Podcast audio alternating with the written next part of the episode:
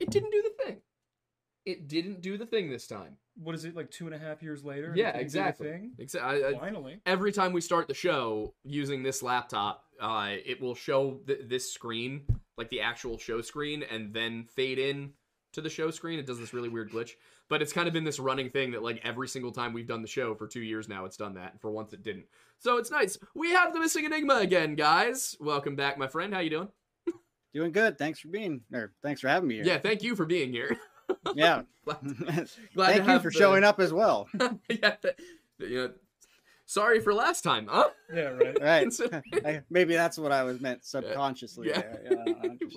yeah, exactly. Oh, boy. So last time we were talking about Skinwalker Ranch and U F Os and just some of this, you know, generalized, you know, more of the paranormal nonsense. Um, a lot of that typically has to do in America, where you've got all of these stories of U F Os starting to show up after after World War Two. But of course, uh, America's not the only place that has U F O sightings, U F O stories. Uh, Russia has a good number of its own. And back in the nineteen fifties, a very weird thing happened to a group of hikers. And U F Os and aliens were one of the leading conspiracy theories regarding it for a very long time. You know, how do nine Russian hikers randomly all die in the forest? When you need mealtime inspiration, it's worth shopping Kroger, where you'll find over thirty thousand mouth-watering choices that excite your inner foodie. And no matter what tasty choice you make, you'll enjoy our everyday low prices, plus extra ways to save, like digital coupons worth over six hundred dollars each week. You can also save up to one dollar off per gallon at the pump with fuel points. More savings and more inspiring flavors make shopping Kroger worth it every time. Kroger, fresh for everyone. Fuel restrictions apply.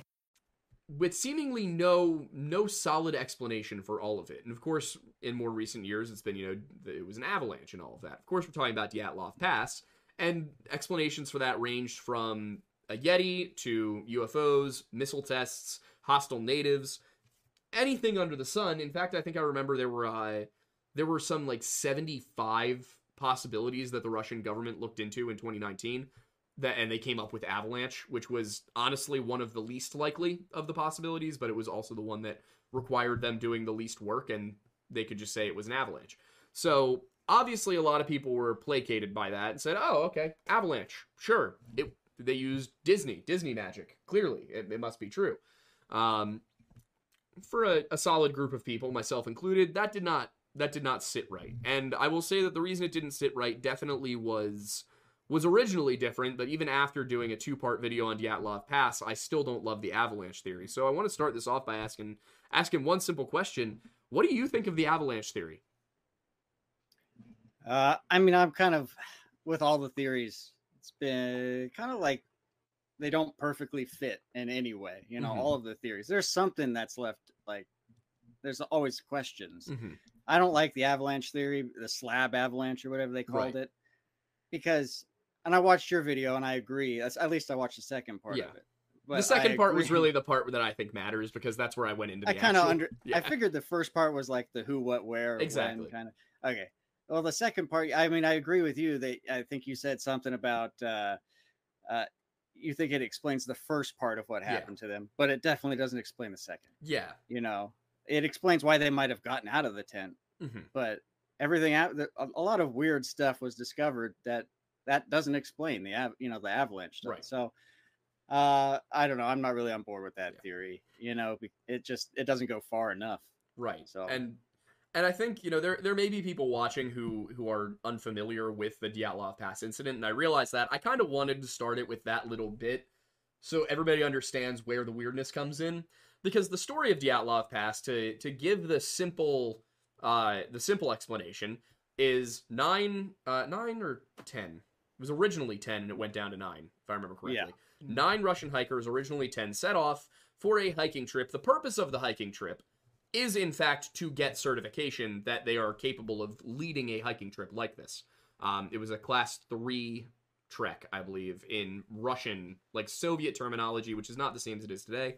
And the thing was, everything goes relatively smoothly through these guys until they get to the side of this peak. Uh, and for some reason, The Russian name for it is is escaping me right now, but it's Peak ten seventy-nine is the the top the topographical listing for it. When they get there, they, they pitch their tent on a slope, they spend the night, and at some point after they pitch the tent and seven of the twelve seven of the nine of them had undressed, it seems. They all panicked, cut the tent open from the inside, and then, despite the fact that they panicked to get out of the tent and sliced it open, seemed to have presented an orderly retreat down the slope of the mountain, got into a tree, started a fire, and then left that tree. But two people died at the tree, and then they split into two groups. One group of four and one group of three. One group of three goes up trying to get back to the tent. They die because they all freeze to death. Then, on the alternative side, you have four people go down into a creek, and they construct a very makeshift shelter, but then somehow decide to leave the shelter and end up falling, as as far as the Russian government was concerned, into a creek and and dying, despite the fact that the injuries that a couple of them sustained, falling a meter or two, were comparable to being hit by a car. Fifth, uh, seventy years later, I want to say, the Russian government comes back and says, all right, you know what? This was weird. We're going to investigate. They spend a few months investigating and determine it was an avalanche that caused them to leave the tent, and they all just froze to death. Obviously, there are a lot of people that don't like that explanation, and the reason really does come down to those injuries that they sustained.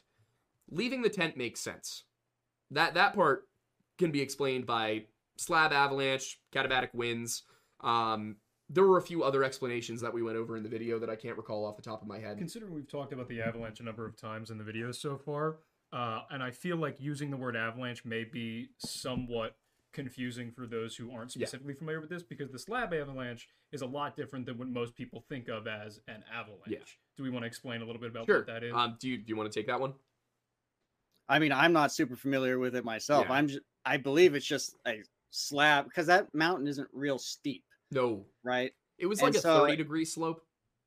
Right, it's kind of like a big hill. Yeah, yeah. And isn't it just like a slab of the mountains rolling off of it, basically? And it wasn't even that big, right? It was mm-hmm. it was almost more like a wind drift piled yeah. up and then fell on top of it, which they yeah. It was basically because they because they took shovels and dug out sort of some of the snow. Um, it some of it piled up, and then it got to a point where it was too heavy, and a sheet of it would have just slid over the tent. Um, but then the tent doesn't look. The tent does not look like it was covered by an avalanche yeah. at all. If you look at the pictures, and that's part of the frustrating thing, is I'm sure you came across this as well. There, the, the people who documented it initially, who found everything, were not professionals. They were student and professor volunteers who went out to look for their, their friends, basically. Oh, really? I didn't yeah. know. Yeah. So they, they, I mean, I'm sure you noticed that the when when you looked through it, like, I, I you are you are very good at looking through the official documents compared to us. Uh, I didn't spend a whole lot. I haven't done a video on this like you guys, so I'm right. sure I'm a little bit behind. But sure, I, yeah. I, I, I did some uh, cursory research here. Yeah, so when you, you know, when you come across it, and I'm sure you'll find this, that there's... It's not like... They, they don't go and photograph square by square. You know, here's what's here, and here's what's here, and here's what's here, and here's all the footprints. And it's, you know, I, I like to look at it like an archaeological dig a lot of the time, like... Where's all the evidence and how does it stratify? They took a lot of pictures, but nothing that really gives you a good understanding of where everything was. So people over the last seventy years have kind of pieced it together. You know, okay, well, this picture appears to show this, which means that at this angle, the, they would have seen, you know, things in this way. Uh, I think that something did happen on that slope, on that mountain. I don't necessarily know what drove them from the tent. I like the katabatic winds theory. Do you know what that one is? Uh, yeah, I, I heard about it. I, it's just like strong, vicious winds pelting yeah. them almost. Basically, the way it works is when wind will cascade over the ridge, over the top of the mountain, yeah. it will come down much faster. So it will feel like you're in a wind tunnel for a second there, and people will kind of panic. And they, one suggestion was the reason that the tent has snow on it, despite the fact that avalanches are never reported in that area, was that there was katabatic wind, and they got out of the tent to get away from the winds because they were dangerous, and covered the tent in snow, so that it would stay put, and then went down the mountain and tried to get back up to the tent um, afterwards, realizing that the winds were probably over and it was safe. So, I, I mean, I guess here's what I would want to ask you to, to kind of start and get an idea where you where you are on this. Um, what what was the story as you came across it for the first time? Oh my gosh, the first time? I think it was a long time ago. Mm-hmm. Uh, and at that point, it was like I was uh, more into believing the paranormal side of things. Yeah. So I would imagine the first time I heard it, I was probably like fully down with the U F O or Yeti um, yeah. scenario or something. Um, I've got a completely different perspective mm-hmm. on it now. You know, I mean. Yeah. So how did it change for you? Well, I, don't, I think over time, as you gain more knowledge of, especially things you thought were paranormal, and you keep finding out how unparanormal they are. Yeah, I, I just you just you kind of get more skeptical in your old age. I guess it does kind of take the wonder um, out of the world. It it does. I know. I you, don't you just hate being the killer of fun, like, especially I, considering I used to be the one who was getting the fun killed. Like, I don't know if you ever went through a period where you had somebody who was, you know, who was a little bit more, uh, more skeptical, more level-headed, who would, oh, yeah. who would yeah. respond to your videos or something and be like, no, no, absolutely not. Here's the truth. um, but yeah, I mean, so it was the same for me when I first heard it. I forget who I first heard the story from, but it was along those lines of like, man, this is really weird. It kind of has to be paranormal, you know? There's no explanation for what happened here. And it does start to pile up. But, you know, for me, I think the, the moment where I went, no, this, this was not, this was not paranormal, um, was when I really looked at the the positions of the bodies. And I don't know, I, I you know, that was what it was for me, was hang on a second. These people, th- these people died of, they, they did freeze to death, but why did they freeze to death? Like, and how'd they freeze to death so suddenly? Because it's very obvious that that is the cause of death, is hypothermia. Mm. But at the same time, I was like, yeah, so it wasn't paranormal, but it also wasn't that they just kind of casually froze to death. So I guess what, what for you was like, was there was there a moment for this specific case where it, it clicked and you were like, hmm, I don't think that this is a Yeti or a U F O. I think it was some other sort of nonsense. Or was it just kind of gradual? I think gradual, because I mean, I think at least for like the last three years, I remember seeing headlines like at least once a year about like a new theory coming mm-hmm. out, like Dyatlov Pass solved, mm-hmm. you know, by just multiple people, you know, ever since the internet's really blown up, especially on YouTube and mm-hmm. people making lots of videos about it. I think every time someone makes a video about it, it gets a little more refined in terms yeah. of the information that comes out about it.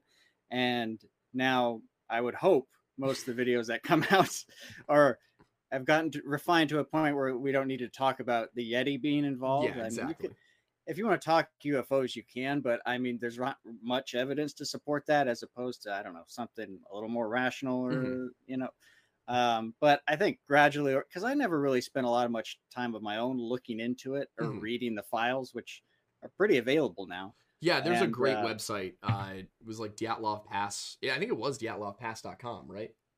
Yeah. Um, that has... It's a lot of information, yeah. Maps, documents. It's got both the, the original scanned copy and the English translation. Awesome, awesome resource if you ever decide to do your own your own look at it. Which, the, the, in my opinion, when it comes to this stuff, uh, a lot of people will say, you know, oh well, this person already covered it, so I shouldn't. You know, we're all, all of us in this community have different strengths and weaknesses. So when we each go over something, I've noticed that you know. You'll catch something that we miss, and Swamp Dweller will catch something that you missed, and uh, Mister Ballin will catch something that somebody else missed. Like, it's just, it compounds, you know, until you've got, you know, somebody will make the video that goes really viral, and then it's just peer review. Right. No, it's a really, it's a really good thing. Like, yeah. it's, you know, if you disagree with me on any one of my videos, I appreciate you, you know, saying that, because mm-hmm. one of the worst things, say, about Missing four one one for mm-hmm. a long time was that everyone used to say, you shouldn't talk about this because this is somehow like David Paulides' yeah. copyrighted content. But then nothing's ever going to get done in terms mm-hmm. of refining that case and trying to find a solution. Mm-hmm. You know, everyone needs to talk about these cases and present their opinion on whatever it is. It doesn't have to be missing people. It can be anything. Yeah, exactly. You know, but the goal is to try and, you know, refine stuff and get better information every time. Mm-hmm. And so, yeah, I mean, I'm happy when anyone, you know, points something out that I'm, because mm-hmm. all the, you know, sometimes when you're reading through hundreds of pages of stuff, you miss things or you mess up. Like, happens to me all the time on little things. You know, I try to watch for it the best I can and learn from my mistakes. But, you know, like you said, different strengths and weaknesses. Sometimes you miss something, sometimes you don't. So um, I think this case has just gotten refined over time, you know, yeah. and I, you know, I'd say your video is probably the, you know, the top of the list right oh, now in yeah. terms of what someone should watch if they want to like get the grand scope of this thing, well, because you. It's not solved by any no. means. Uh, it's still completely unexplained. Yeah. So that's, so. that was what I wanted to ask next was, you know, for, we kind of ended that video with a, a rare moment of, I have no idea what happened here. Um, I, I personally do have like some very nebulous ideas that I'd like to explore further, which is why we kind of left it open that we would, we would release yeah. a unified version with an additional part to it later down the road once I had more time. But, you know, after, after, I mean, watching ours and, and knowing maybe anything else that you might know about it, is there anything that kind of comes to the front for you in terms of, first of all, what pushed them out of the tent, and then also what may have happened? I'm just curious if you have ideas. I could throw a few of them at you. I, I yeah. mean, for some reason, I keep coming back to this thought that, like, what injured them, it feels like they got hit by, like, a concussive blast almost, you know? Mm-hmm. And, um, you know, the cutting of the tent, it, with nine people packed together in a tent, if something hits them and with a moment of panic or whatever, I could see them maybe wanting to just slice their way out or mm-hmm. whatever. Um, I don't know. Certain little things stood out to me where I like might find an explanation for it. Like uh, uh, the burns on the, I, I'm not going to get anybody's names mm-hmm. just talking about this, by the way. That's fine. You know, the, the two fellas who died by the tree, uh, the pine, Krivonischenko the pine or, and Doroshenko. I the two say. Shenkos. Yeah. Yeah. I think that's who that um, was. You know, they had burns on themselves mm-hmm. and they, uh, I could see them, you know, getting those from getting too close to the fire while they were getting cold yeah. rather than anything else. Because exactly. I've heard of that happening to a lot of people. You know, you're freezing, you get close to the fire, you burn yourself because mm-hmm. you can't, you're just so cold. Um, I thought it was interesting that of the four people that were in the den, three of them had such severe injuries as to basically immobilize them. And yeah. one was actually all right. Yeah. One of them was basically was entirely like unhurt. Um, I right. think, I think that was, uh, it started the K Kolevatov. It yes. Kolevatov yeah. had minor injuries and is believed to have been the last of them to die. Right. And I would believe that it yeah. seemed like he was there as kind of a caretaker. And what I just wonder is, when did those three people get that injury mm-hmm. and were they moving them around during this time, trying to take care of them? Maybe that's why they built yeah. up the fire. Uh, maybe they were immobilized and they, other two guys gathered wood. Um, I'm sure more people gathered wood. I mean, looking at the pictures, it's, it's an interesting thing because so yeah. many things just don't make sense. Well, also, you know, like, there was a the lot of, that they had, they had knives and axes and they must have used knives to cut it, it's I think they suggested they used knives to cut the branches that they used to form the den, but they didn't find the knife. There was no knife yeah. there. Like, so they I think two or three of the knives were actually still back up in the tent. So the question was, did somebody actually make it back up to the tent at some point? And if so, how and why and when? Um but yeah, I, what you said about their their their injuries, that was probably the first thing that stuck out, because there were people that were like, oh, well, they got the injuries from the avalanche. Those injuries did not come from the avalanche, and then those people walked down that mountain. If they had sustained those injuries at the tent, they would not have been, they, they would not have left the tent. So something, those injuries, in my opinion, happened after they left the cedar tree. Because that's, that, that's where the fire is, is they go, there's basically the, the four main locations here are the tent, the cedar tree, the way back to the tent is where three of them die, and then the den itself. And the other thing is, they, I was under the impression, and maybe you were as well, that they died in the den. That their bodies were found in the den they constructed. But they weren't. They were found several meters away in the creek, and then a couple meters down. And one thing that somebody said was, oh, well, you could die from, you know, people have died from falling six feet. Like, yeah, people have died from falling six feet if they hit their head or land in a very specific way that causes a heart attack. Or like neck break. Or, or their neck breaks or something. But the injuries they sustained, you can... I, I have never in my life heard of someone having an entirely crushed chest cavity from falling six feet. Like, even onto yeah. stone. I mean, I don't think, yeah, I don't think they got the injuries from falling into the creek. You know, the impression I get when I look at it is that they already had these injuries that were immobilizing injuries. Mm-hmm. And then they, if they fell into the creek, then you're done for, because yeah. the cold water, you're not going to be able to change in anything, mm-hmm. you know? And if once your clothes are wet, I mean, you're toast at that mm-hmm. point. And the way some of the bodies were positioned, especially the one who, uh, I think it might have been one of the women. Yeah, I'm that, not was, sure. uh, that was that was kind of on like that, a, yeah, I think a small that was falls there. Yeah, yeah, she was like that position kind of like very over weird. A rock like this. Yeah, the only thing I can, that is a very weird positioning. The only thing I can think of, and remind me, it was later on in the search, like it was later in the spring that they found them by the creek. Yeah, right? May. So they found uh, they found Krivonischenko and Doroshenko first, and then they found. Uh, Dyatlov, um, the other woman, uh, Kolmogorova, yep. and Slobodin. Mm-hmm. They found them on the way back up. It looked like they died cl- trying to get back to the tent. And then, so that was late February and early March that they found all of them. And then the others were found, I want to say May fifth, because there the there was ice starting to right. melt. Do we yeah. think that there may have been... the cause of their injuries may have been due to a partial collapse of the den that they were in, and that came on top of them, and they weren't discovered until after things started melting, which kind of destroyed that evidence? So that was one of the suggestions. The problem was that they were found too far from the den. Got it. Um, it, I, I mean, here's here's the fact of the matter. Uh, I don't think... I remember Dubanina, it was said, would have died within like twenty minutes of sustaining those injuries. So... she likely was not carried to that location, which means she likely died in that location, which means she likely received the injuries in that location. Occam's razor, if she received the injuries in that location, then so did the other two, who died of their wounds. Kolevatov, I don't recall there being a real explanation for how he died aside from freezing. Um, yeah. He didn't have right, a major yeah. injury, unlike most of the rest of them.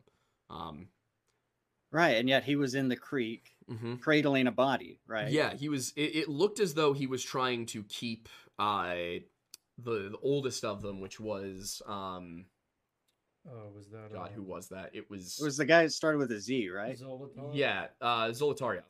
Yes. Yeah, he. Which is weird because if you're in the creek cradling, that that is like the most counterintuitive thing yeah. ever. To... Well, of course, the question is: was the creek even a creek at the, that point, or was it a ravine filled That's with true. Snow? Which it probably was a ravine filled with snow, considering the temperatures were what they were. Um, you know, I I wonder, I wonder if those four, the way they died, was completely disconnected from the way the others did. Um, yeah, it it does occur to me, like, what did did they did they try to leave their den because they were looking for something? Yeah, I think that's that is one thing that I did not consider when actually making the video was what if they did not die that night? We actually don't know. What what right. if what if what happened with them was in the morning they tried to go down and you know something else happened to them. But I think with the the, the biggest question with all of it to, for me really comes down to uh, what killed Zolotaryov and Dubanina? Because Thibaut and, Bernal and one other one, right? So Thibaut Bernal, three, three were yeah, like... he was the he was the other one that died of an injury in okay. the creek, but his was a head injury, which means that he actually could have been carried, he could have survived, uh, because it you know it would he would have been extraordinarily concussed, un, unable to talk, but they could have still carried his body. Uh, whether or not they did is certainly up for debate. But that's why I'm saying, like, it is possible that maybe they tr- they were trying to leave at that point, trying to get down the hill. Um, but no, I, I think that uh, I think that if you can figure out what it was that caused the injury to those two, then I think you probably solve the mystery here. Because basically everything else can be explained as hypothermia, but their injuries cannot. And I think that's where the sticking point is. And with this specific story, as I'm sure you've noticed, most of the people who know about it kind of have the idea that all of this happened within like a fifty square meter area.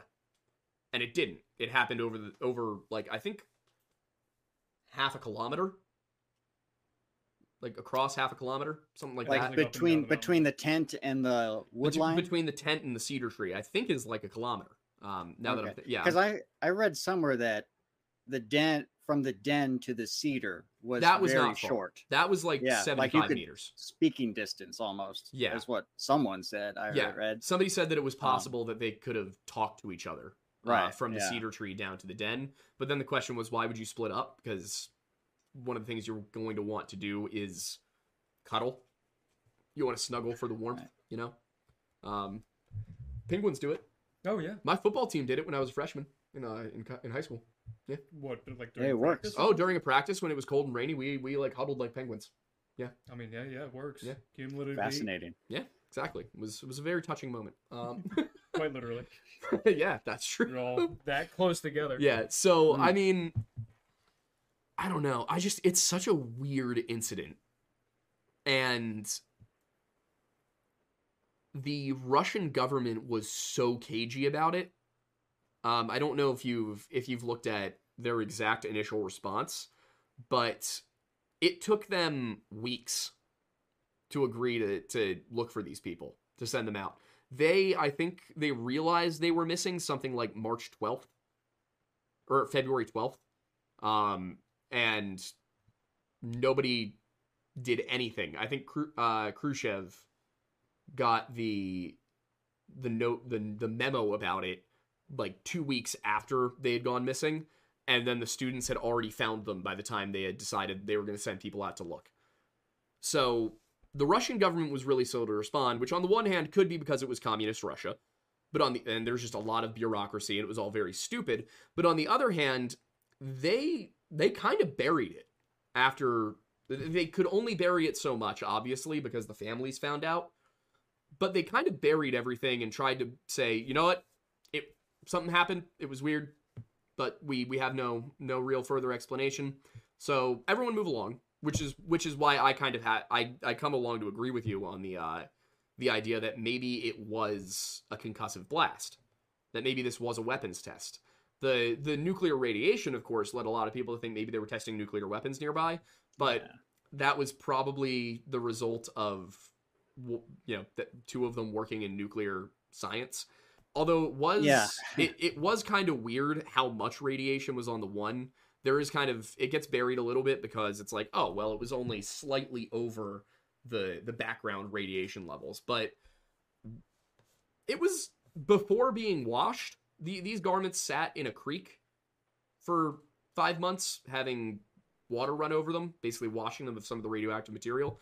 Uh, but Doroshenko or Krivonischenko, one of them, I think, still had a, an article of clothing on that was radioactive, that was a little too radioactive, like kind of had to have been irradiated rather recently, but it wasn't enough to say that there would have, like, all of them would have had it. I, that's where I was going with this. Yeah. What was weird was that one garment was oddly radioactive, but all of their garments should have been oddly radioactive if it happened there.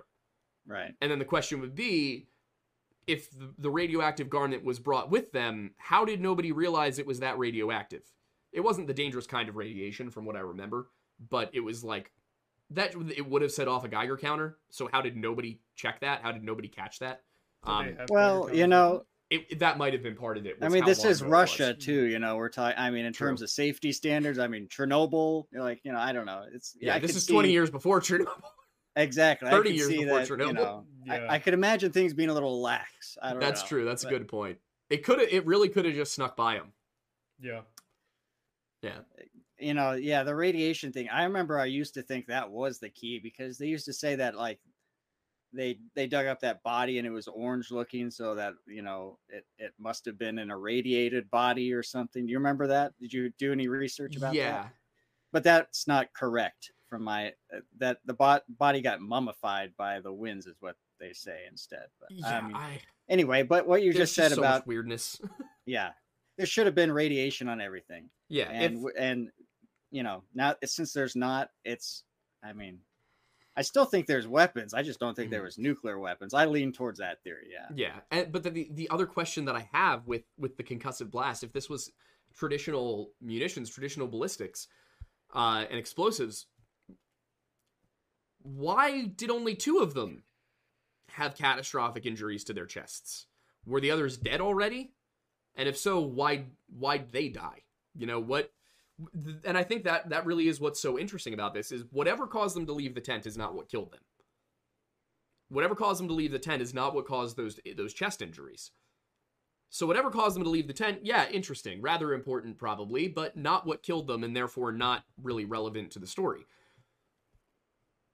Well, what what what would you think if they heard an explosion nearby? Would they leave the tent? So that's... And that might freak you out enough to cut it open, but then why would they proceed downhill in the manner they did? Well, you know, I don't, it depends on the munition. You know, if you were getting shelled or something, I could see yeah. you wanting to go to a wood, wood That's line. True. Because the trees would offer some, they, they would feel more protected yeah. than being out in the open. I, I think whatever caused them to leave had them disoriented. That is the one thing that I, I think is for sure, because... They went towards the tree line, but the way they left the tent, they could have easily gone south or north. So something must have been blocking the south, or they must have thought they were going south, because their cache of all of their supplies was a kilometer south of them. And somehow they ended up going northeast and not being anywhere near it. And then there's evidence that two of them, at least two of them, climbed as, uh, I think it was up to, what, twenty-five meters? Up into the tree. Up into the tree? Yeah. Like really high in the tree, um, and found, but you know, why? What what what purpose could that possibly serve for only a couple of them to do that? It's also probably the two who died. So I think they were looking for the tent. I think they got disoriented leaving the leaving the tent, thought they were going to the cache, and then realized they were not in the right place and were looking to see if they could find it. Because that's How the only reason that you wouldn't go. Cache? Uh, it was a kilometer to their southeast, I want to say. Okay, so a So similar... downhill. Hey, it's Ryan Reynolds, and I'm here with Keith, co-star of my upcoming film, If, only in theaters May seventeenth. Do you want to tell people the big news? All right, I'll do it. Sign up now and you'll get unlimited for fifteen dollars a month and six months of Paramount Plus Essential Plan on us. Mint Mobile dot com slash switch. Upfront payment of forty-five dollars equivalent to fifteen dollars per month. Unlimited over forty gigabytes per month. Face lower speeds. Videos at four eighty p. Active Mint customers by five thirty-one twenty-four get six months of Paramount Plus Essential Plan. Auto renews after six months. Offer ends May thirty-first, twenty twenty-four. Separate Paramount Plus registration required. Terms and conditions apply if rated P G. Towards the tree line, just in the other direction. I think that makes the most sense, and it also answers the question of why didn't they seek to build their shelter further into the trees? It's because the trees were never the plan. The cache was the plan. So they were trying to find the cache, or they were trying to find the tent, in my opinion. Um, which means I think they may not have known where they were, and they may have thought the entire time that, in fact, they were south. And that may have been driving their decision-making. Well, one question that I kind of had, I don't know, maybe you know the answer to it, is that in addition to finding like a lack of knives, there was also like a lack of any light sources. Yeah. From anything I could. And if you're running around in the dark trying to find anything, I mean, how are they supposed to do that? Yeah. And I, I believe they actually found a flashlight at the tent sitting on so. top of all the snow there, um, which is interesting because mm-hmm. if you left that on, you would might be able to see it. Mm-hmm. That um, I think that was the idea, the was like they thought that that was to to mark the location of the tent. You're correct. Yeah, yeah. Um, it, but running around in the dark, I mean, the fire would be their only source of light. It seemed like. Yeah, you know? Exactly. And I think that, that that's a big part of it, and something that people don't really. You have to get so deep into the research to even come to the realization that they had a cache, let alone that the cache was only a kilometer away and in the exact opposite direction. That I can understand why that usually doesn't come up, but it changes the entire narrative, in my opinion. If it goes from they were running off into the woods away from something, not really, you know, what was it, who knows, it changes it from they left the tent with no intention of going back, or they left the tent in a panic, to they left the tent and went to go get their supplies, probably with the intention of returning to the tent. Which means that whatever drove them from the tent was probably not a, a monster, was probably not something that they were frightened would still be there. It was probably something that they felt they could overcome. So either the maybe the tent did in fact get covered with snow by by the wind. It doesn't necessarily have to be that a slab avalanche fell on them. It could be that snow did in fact fall onto them from katabatic winds, just pushing snowdrift, and they thought it was a slab avalanche, cut their way out of the tent, decided they were going to try and get further downhill to their own cache, where all of their food and their supplies and extra sleeping bags and all sorts of things were. Failed to do that because they accidentally went northeast. So that can that can explain kind of the unreasonability of where they ended up after leaving the tent, but it does not explain how they died. I also wonder, we, we've talked a lot about the Den group and about the two at the tree. Did did anything stick out to you about Dyatlov, Slobodin, and Kolmogorova? Um, yeah, you know, I found uh, the um, the lividity in the bodies um, mm. was kind of interesting, um, signifying that they'd been moved. Uh, the the two Schenkos, I could understand why that was the case for them, because mm-hmm. they were probably moved around a bit yeah. by the others. Um, because the other stripped. three that their, ma- their clothes were taken right, off of them. Exactly. Uh, the other three made their way to the tent, um, assuming they all died one after mm-hmm. the other in their effort to reach the tent. I mean, the only person that would still be alive to go and move them, mm-hmm. if they were the only ones in the area, would be the Kolmogorova. Oh, okay, yeah. Col- Col- the one, so, the one Col- guy at the yeah. den who was still doing. Oh, well. I see what you're saying. Yeah, so Kolevatov and he might have was... like like gone to check on them or something, yeah. found the bodies, because I don't know if he would have moved them or put them in a kind of mm-hmm. I don't know. But I thought it was interesting that they were moved and their injuries, some of them, yeah, um. maybe I, explainable. I don't know. Yeah, I thought the the lividity, I'm glad you mentioned it, because that was one of the ones that that stuck out to me as well. And I am so unacquainted with medical examinations that oh. I did have to kind of look into it, be like, what does this mean? But I eventually came across, and essentially what it is is that blood and bodily fluids pool, you know, wherever yeah. at, at the bottom of the body after death. Yeah. So if you're on your back, you'll have spot like blood spots on your back. If you're on your stomach, you'll have blood spots on your stomach. What happened was they would find one of these one of these people on their back with the liver mortis spots on their front, which meant that the person had been laying dead on their front for a while. Um, so yeah, that stuck out to me as well. And Kolevatov being the only one who was seemingly still alive at, at the end here, this means either...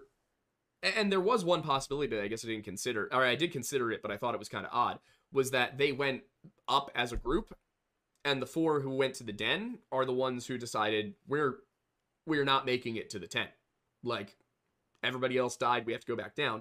One possibility, I didn't love it, because it made more sense that they would split up rather than that all of them would try to go to the tent, because that was basically an all-or-nothing play, whereas if they split up, they had...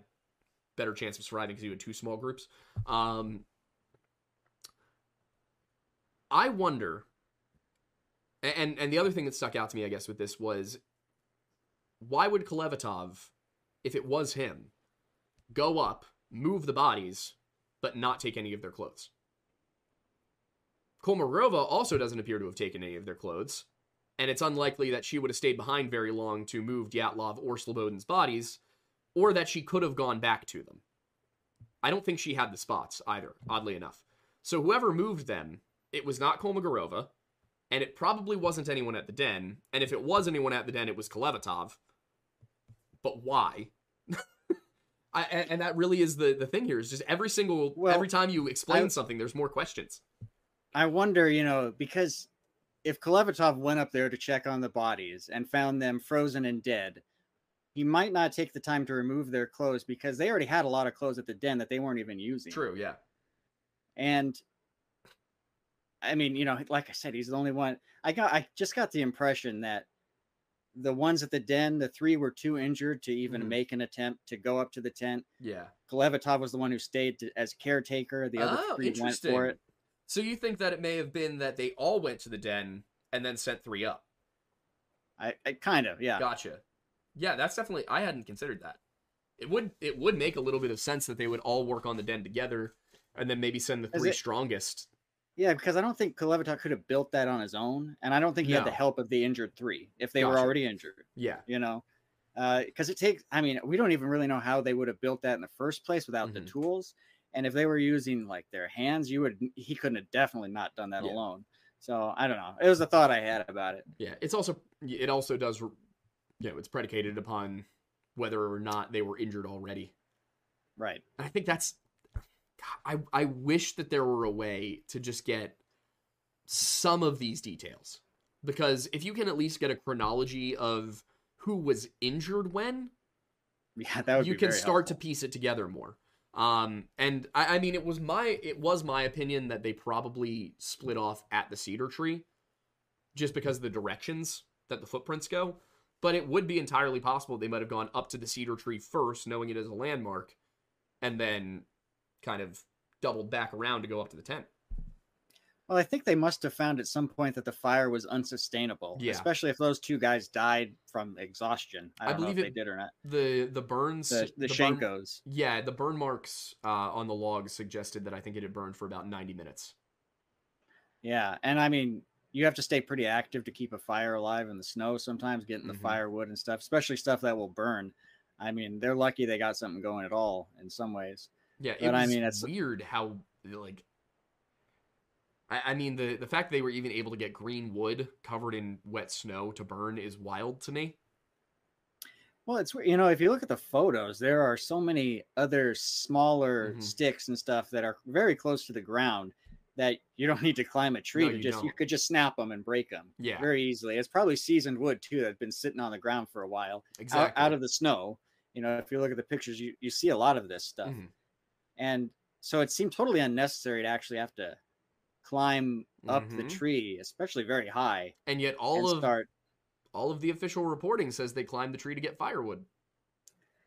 It's yeah, it's very odd, and I don't know if they were just trying to gather anything they could within the firelight yeah. that they could see, and eventually decided it was a good idea to start yeah. getting stuff off the because I believe they only collected wood off the side of the tree that had the fire on it. Yeah, right. So it yeah. would have been within, like, the firelight, but mm-hmm. at the same time, that's quite a mission to undertake. Mm-hmm. And, I mean, it's... it does explain the exhaustion if those are the two that climbed the tree. It sure like, does, yeah. If they did die of exhaustion, that explains why. I, I do wonder, like, if you look at the Russian government's explanation for this, it it can't have possibly made sense to them. They, there is no way that the government officials who were in charge of this looked at the explanation and went, yeah, they they they have to know. They have to know.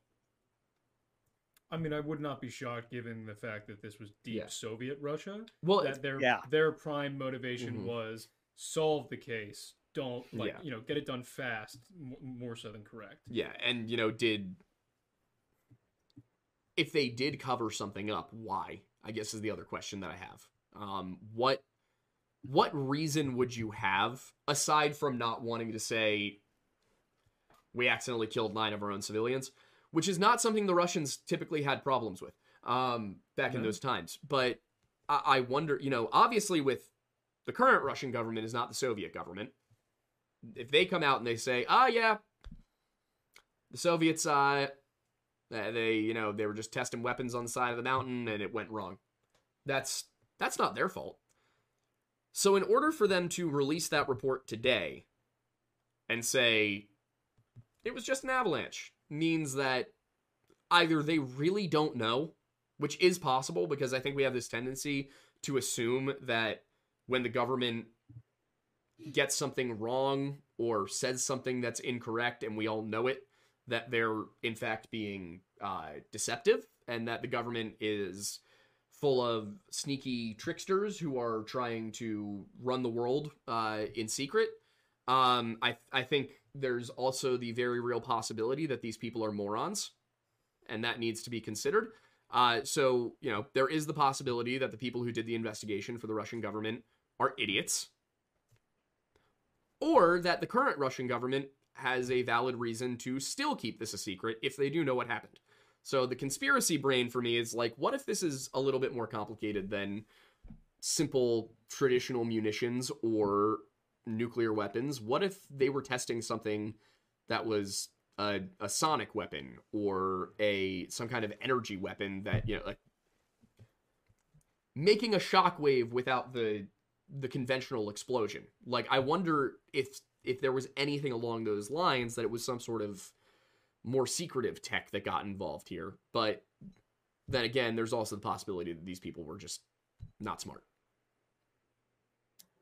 I can understand where you're coming from, though, because uh, in terms of thinking about some sort of conventional weapon testing, uh, you know, my biggest question from that is always going to be, were they in such a place that anyone in the surrounding territories would have heard explosions happening? Because I don't remember ever hearing anything about that. So, yeah, that is kind of the thing, is, and why I said, you know, maybe something that they were testing that produces kinetic right. energy without the explosion.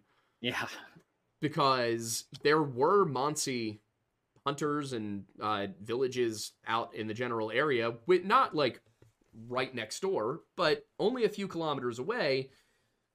And if something explodes on the side of the mountain, they're probably going to hear it.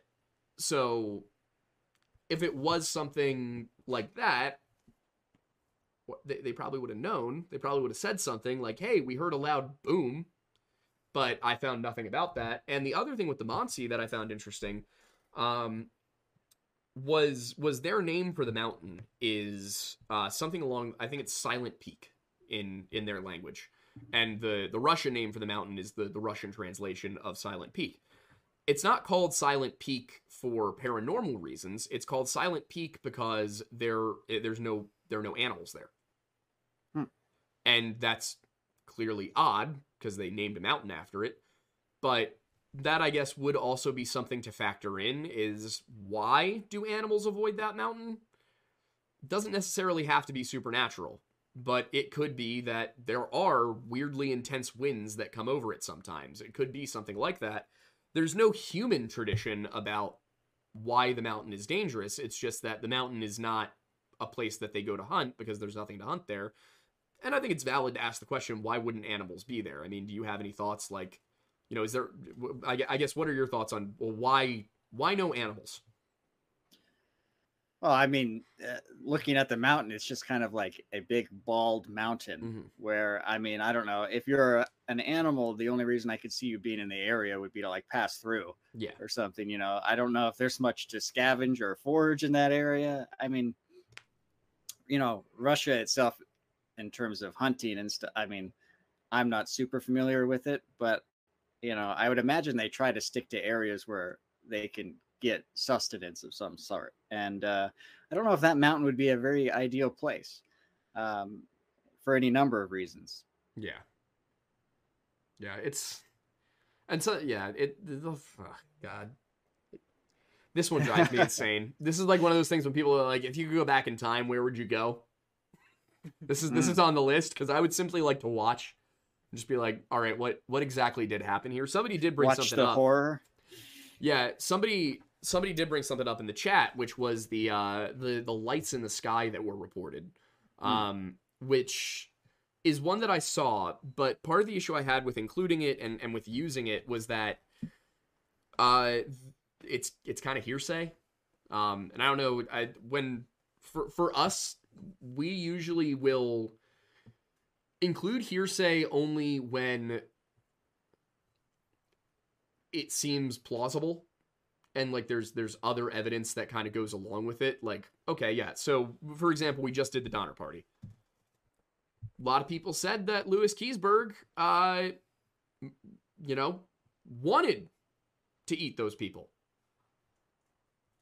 The evidence suggests that Lewis Kiesberg wanted to eat those people. So the hearsay is something that, in that case, you can, you know, when he was found, unless I read this very wrong, when his camp was found, George Donner's body that he had been consuming was like six feet from two quor- three quarters of an ox.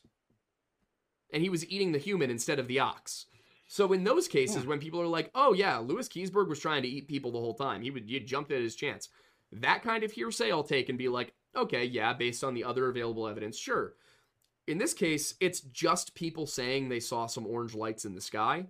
And... there's no picture. There is a picture.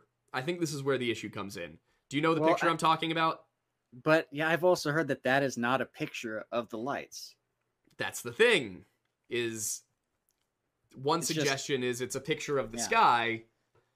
The other is that it's basically just that, you know, the ca- I think it was like a picture was taken while the lens cap was still partially on, or some yeah. sort of weird photographic anomaly. It was not a picture right. of the sky.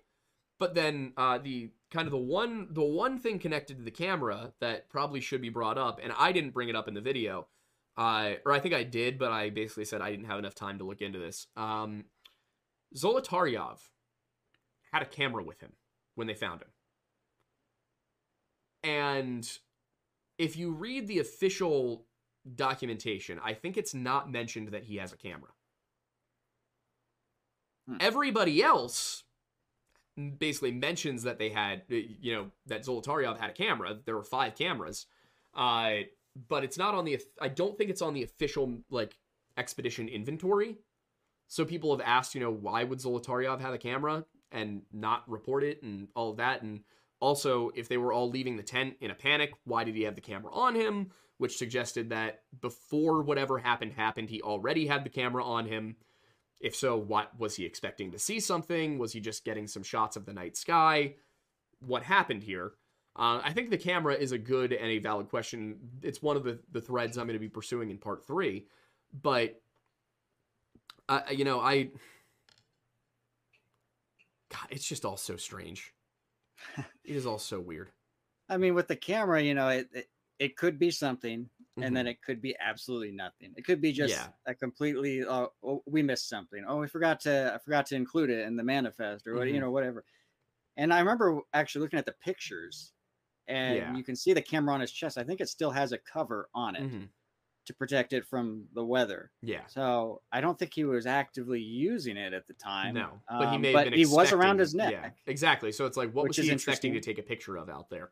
Um, which it may have been nothing. It may have just been that he was like, God, maybe maybe there was a meteor shower expected or something. But yeah, with the orange lights, you know, I think when people hear that, some of the problem is that people will automatically go to U F Os mm-hmm. instead of anything else.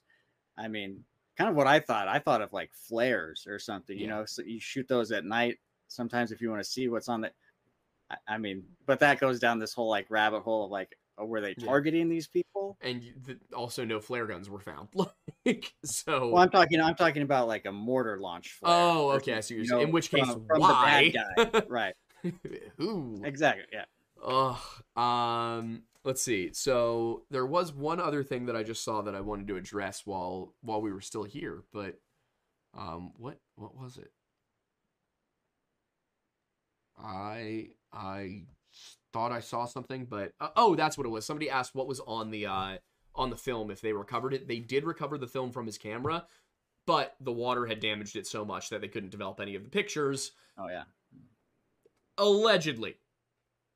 That is what the Russian government said. So, and then there was there was also some weirdness about uh, rather than having one of the the actual investigators develop the footage, the photographs. They had one of the students who knew these guys do it. Like, there's... This is why I said I need to do a third video on it, is because what? There's a lot of weirdness during the investigation, which on yeah. the one hand, like... And it's another one of those cases where you look at it, and at face value, it's super weird, but also the details might totally explain it, and it might be a situation where it was like, there literally wasn't somebody in the office who was capable of developing the photos. So they went to the local Polytechnic University and said, who here knows how to do this? And grabbed somebody. That's possible. Weird, unlikely, but possible. So I need to dig in first and see, you know, like, what are all the actual details?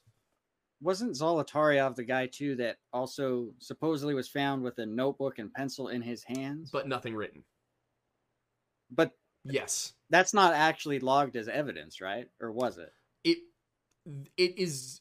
noted, but it's not considered evidence of something because he didn't write anything. Uh, I think the captain said something like he he grabbed the notebook and paper, flipped through the whole thing, and then yelled something about like, "Of course he didn't There's write nothing, anything down." Yeah, right. Like, and I guess well, I think that just uh, you know makes co- conspiracy theories about like you know, oh, was this guy hiding something? Do we still have yeah. this notebook as proof that he didn't write anything? Um, I don't know. You know, you hear a lot of crazy theories about this stuff. I mean, I don't know if you've ever heard one about, it might have been Zolotaryov who was actually there on behalf of like the K G B to yeah. take photographs of military guys doing something or other. Um, it it's an interesting rabbit hole to go down. I don't yeah. know if there's anything to back it up. But yeah. So Zolotaryov had been in the military. His official record suggests that he never really found his footing and got bounced around to a lot of different units. Uh, it says he fought during the war, probably referencing World War Two. Um, but uh, he did have a brother. This was one interesting one. He did have a brother who went missing during World War Two, and it was believed he may have defected to join the Germans. Um, but... It's no, nobody knows for sure. He also may have just died and never been found. Um, but yeah, one of the theories was that Zolotaryov never actually did leave the military and was doing work for the Russian government. But if so, what? Because these were college students. That's the other one that I right. think doesn't quite get like hammered down enough. These were college students. They were just going off for a recreational trip as far as any available documentation suggests. Um, so I, I don't know. There's, well, there's like very minimal evidence. You could say that perhaps certain people knew something was going on mm-hmm. that the others didn't. The fact yeah. that some were more well clothed, yeah. you know, than the other, the fact that Zolotaryov was carrying the camera at yeah. that time, you know, it's like, why and what did they know or what were they doing? Yeah. He also that... was added at the last minute. He, right. uh, he was not supposed to be on that expedition, and then last second he was added on. The official explanation is, of course, that it was because it was a shorter trip that got him the same certification, and he needed that certification in order to be able to do something for his job. And he was a, a sports instructor. And, and one of the difficult things in researching this case is the remarkable cultural differences between Soviet Russia and modern America. I, I mean, you had to get permission from the government to go do a hiking trip, which in America is like, you really only need to tell your boss you're not going to be in for a week. In this case, they had to they had to go through and be like, we we're going here. We're bringing these things. These are the people who are coming. This is these are the stated goals of the expedition. Like, they had to submit all of this to the local Communist Party office and say, "Hey, here's what we're doing." It's a lot more complicated, but also if you were going to, if you were doing sports, you you apparently like there were there was a whole process of certification that just does not exist in the United States because everything's private sector here. Over there, there was a lot more red tape, and it eventually becomes kind of confusing to, like, one uh, one interesting part about it is that Dyatlov had never submitted the route map, according to the story. You, you mean to tell me that the Communist Party, who diligently made sure that every single aspect of this trip was checked by, like, two or three different officials, did not notice that the route map was missing? I find it hard to believe. And that's why I think that whatever did happen here, I think the Russian government knew more than they're letting on. And that we're probably never going to find out what really happened there until somebody stumbles across the archives and is like, oh, well, you know, in the personal belongings of uh, Khrushchev, buried in a journal entry from nineteen sixty-three, he writes that this thing happened to the Dyatlov expedition and he decided to cover it up. Like, unless that happens, which, to be fair, that happens with incredible frequency in history. Like, that we just find something that we're like, oh, well, okay, kind that of, explains it. Kind of like the metal ball tablet. Yeah, the that one. Um, there was another thing we talked about in the. Uh, there's something that I think we talk about in this video that we're shooting tomorrow. Just, just every once in a while, somebody will come across something, and it's just a document from four hundred years ago that to- is the total missing piece to explain a mystery, and we're like, oh, well, that's Not nearly as cool as any of the theories that we had, but at least we have an answer now. Um, one example was I, the uh, the Knights the Knights Templar. There was a document found in two thousand one hmm. that proved that Pope Clement, because there was one document that existed that that was Pope Clement absolving the Knights Templar of any of their of all of their heresies that they had confessed to under duress.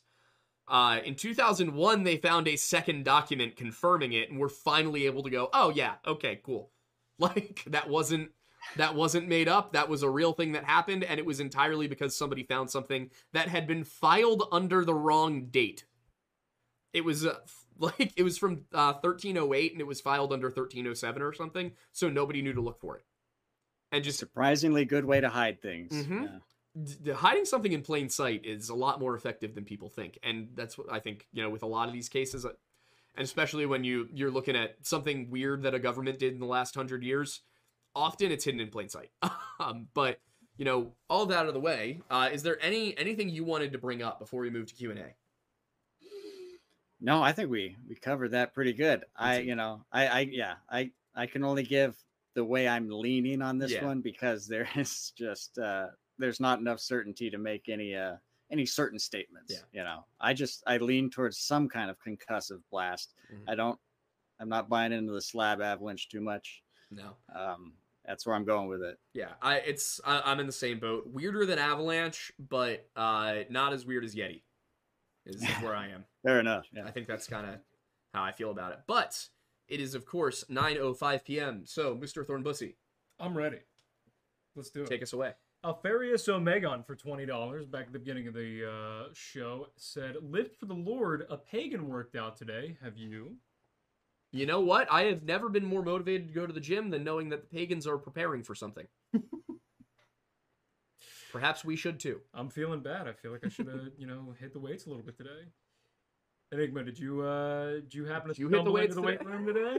Never on a Sunday. Uh, okay, you know what? I, I respect that. It's There it is. Thou shalt not lift on the Lord's day. There we go. Amen. Amen. We're safe. uh, Ian Sharps for five pounds says, no Q, just thanks, and that missing Enigma is one handsome dude. So we. I appreciate some, that. Got some fans Thank you. in here. Thank you. Uh, there's a bit of back and forth between Ag- Agamemnon and Alfarius in here. Do we want to read that out or just let them have their convo? Uh, well, I mean, they did. They did super chat it, and the rule is we read the super chat. So fair enough. How about we we we. wrap our way back to that at the end. Sounds good. Uh, Mal Lahane is a new member this uh, month. So thank Mal Lahane. Mal Lahane. Yeah. Uh, and then they're doing... Well, thank you. Uh, and he also gave us a dollar. So thank you so much. Uh, is, Cole... that a, is, that, is that an Irish name? Lahane makes me think so. Well, Mal is the one that's got me, yeah. Fair. Uh, and if it is, what does it mean? Yes. Because I know Mal can mean slave or servant. Uh, Cole twenty-four for five dollars says, Michigan has reciprocity reciprocity with Pennsylvania. The Dogman was seen in my area in the fifties. It could be a fun fan meetup. Michigan has lots of other native folklore encrypted. Uh, didn't we just talk to Roanoke last week? We talked to Roanoke Tales last week about, uh, he's doing a, a Michigan Dogman hunt in like twenty twenty-seven, I think he said. Yeah. And he said we were welcome to come along, so maybe we could get you in on it. Yeah. Just get, get a whole squad. I, get the yeah, whole, I, roll squad I'm always deep down into for the woods. A cryptid, with, uh, huh? Yeah. I think we uh, we bring out some. I feel like the, the the end result of my channel is eventually just going to be me out there looking for Bigfoot or something. You know, we'll see. I think we're all going to end yeah. up there at some point. Isn't that you know? Isn't that that's, the goal? That's, that's the where dream. We're all heading. I okay, but like. I do think that, you know, maybe like A and E or one of those channels would jump at the idea of a T V show that's just a bunch of paranormal YouTubers looking for Bigfoot. Well, if you got us all together in the same, you know, yeah. campsite and we're walking around, there's plenty of hilarity that oh, we'll God. do. Y- YouTubers at a campsite hunting Bigfoot would be a great program. We Absolutely. could probably organize that ourselves and make more money doing it. We should talk. All in on that. Just get everybody together in like British Columbia for a week. Yeah, let's go. We'll find the Saskats. It'll be great. Uh, we got to look for them in uh, in Washington. Washington. We're gonna yeah. Need, yeah, yeah, yeah. We'll figure it out. I'm not going Bigfoot hunting without the strap. mm. Yeah, Sasquatch gets the gat. Well, with with Washington, we might have to get good with bows and arrows. Idaho, it is. There we go. They probably. I mean, I'm. In, I mean, I'm in Washington. As long as you got all your guns before they banned them, which I did, you're good to go. I mean, I did. There I just go. didn't get them there. Yeah. uh, Mel Lehane back in for two dollars, saying maybe Katabatic woke up the thing that attacked them. That would be an interesting. I, I like that as an idea for a horror movie. Yeah, that's a good idea for a horror movie. That like the Dyatlov Pass group. It wasn't paranormal at first. It was a perfectly not paranormal night. Until. Until it wasn't, you know. Uh, Cakes for one ninety-nine said, please remind me what the Lore Lodge email is again. Oh, the lore lodge at gmail dot com. Yeah. Or actually now we have uh, we have redacted yeah. as an entity, but that's that's more internal. Yeah. That's more like overarching yeah. kind of deal, yeah. Uh, Mandalorian Mama for five dollars says the Lore Lodge and Missing Enigma is Chef's Kiss collab. We need a collab video shot on site somewhere. Yes, that would be great, but uh, we're kind of on opposite sides of the country. Uh, we're gonna have to meet yeah. in the middle. Yeah, probably. If you're ever in Pennsylvania or we're ever on the west, if you're ever on the East Coast or we're ever on the West Coast, we should talk about it. Yeah, yeah, yeah. No, so that would if be fun. If you're ever that's out this way for sure. Yeah, I definitely I love the. I've. Uh, it's been ages since I was anywhere remotely close to the Pacific Northwest, but I I have friends who live out there, and it is beautiful, and I would love to see it. So. Mm. And someone currently hugging my leg would probably also love to go see it. Mm-hmm. Amazing. Uh, Donnie McPhee for one ninety-nine, for one ninety-nine pounds specifically, said, Aiden is our favorite lovable nerd. Thank you. No, he's my lovable nerd. Uh, fair. Briar Woods for ten dollars says, my favorite case and two favorite creators? What a dream team. Thank you to you Thank both. You. I'm glad wow. you're such a big fan of Aiden and, and Enigma here. Appreciate it.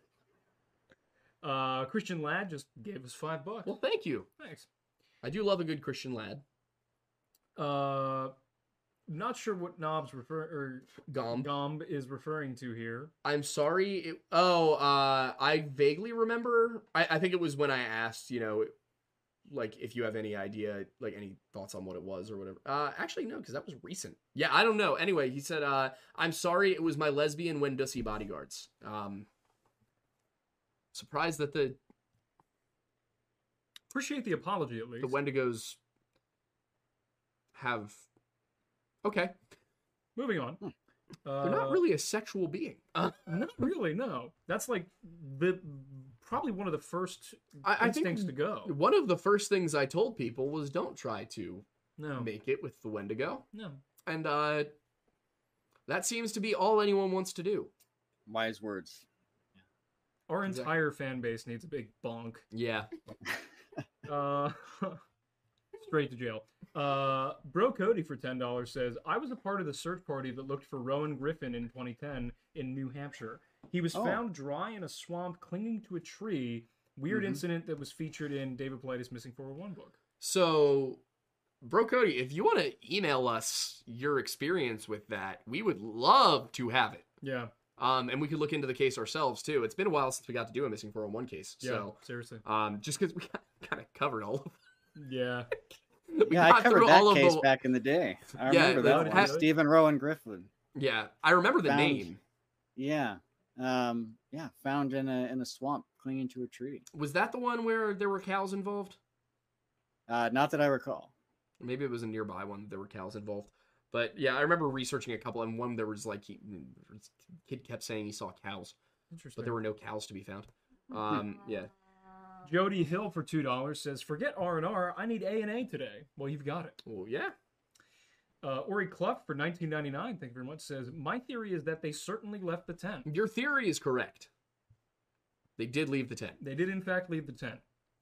What happened after? That's why we're here.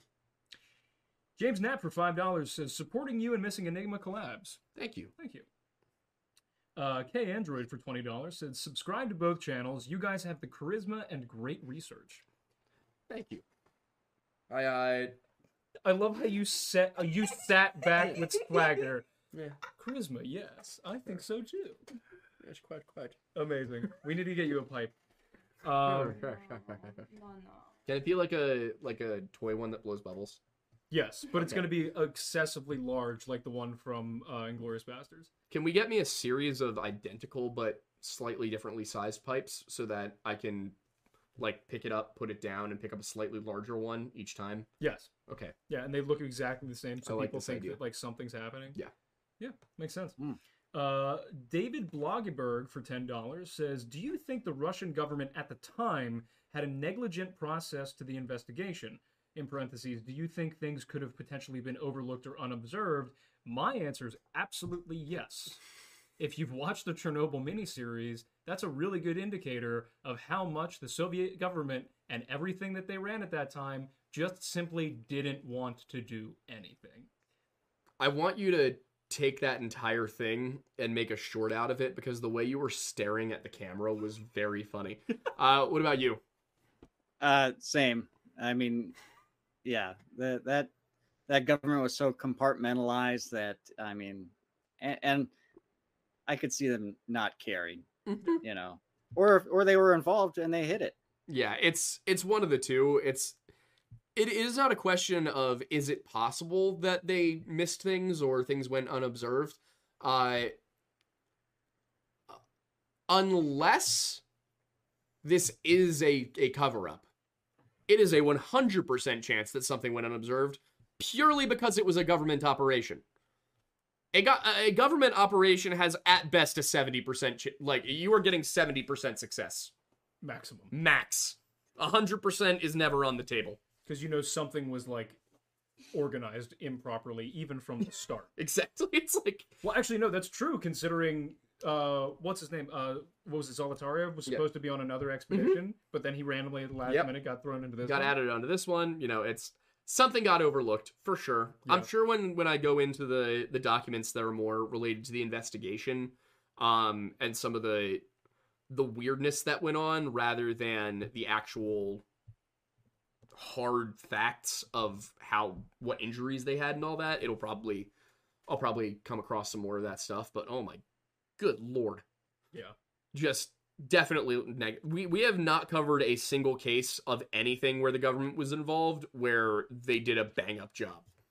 Especially law enforcement. F B I, uh the there was We have at least one video that goes over the time that a federal organization of some country somewhere totally failed. We have uh Charles McCuller, which is the F B I screwing up. Yep. We have Amber Takaro, which is the R C M P screwing up. And we have Dyatlov Pass, which is the U S S R uh, Investigative Commission screwing up. There was one video, and I remember it very innately, both editing it and watching the premiere, mm-hmm. where you did a little rant and you were like, yes, I know, shockingly enough, I'm giving credit to the feds for mm-hmm. doing something right. And yeah. funnily enough, I have no idea what it was for. It was recent. Yeah. It was recent. I think it was a Missing four eleven. I think it was. Um, very recent Missing four. It was whatever, probably whatever our last Missing four eleven video was. Probably. I don't remember what it was, though. Yeah. Uh, Miss Maury for five dollars says, glad to see Missing Enigma's back. Is your couple name Lore Enigma or Missing Lodge? This is critical to the fanfiction writers. Personally, I'm partial to Missing Lodge. I like the Missing Lodge. Not bad. I like it, too. I think that's that's your answer, Miss Moore. Uh, the Enigma. J- that sounds too the close. Ligma. To- yeah, that was yeah, there we go. Sounds too close to that. The Ligma Lodge. Yep, there it is. The Missing Ligma. The Missing Ligma? Yeah, the Missing Ligma. Yeah. Yeah. Uh, um, James Ellison for ten dollars says, dumb question, but why not just set a tree on fire for warmth? Uh, well, it's hard to set a whole tree on fire. Yes. Those things yeah. are, are less Especially, flammable than you think. Yeah. Especially in the snow like that.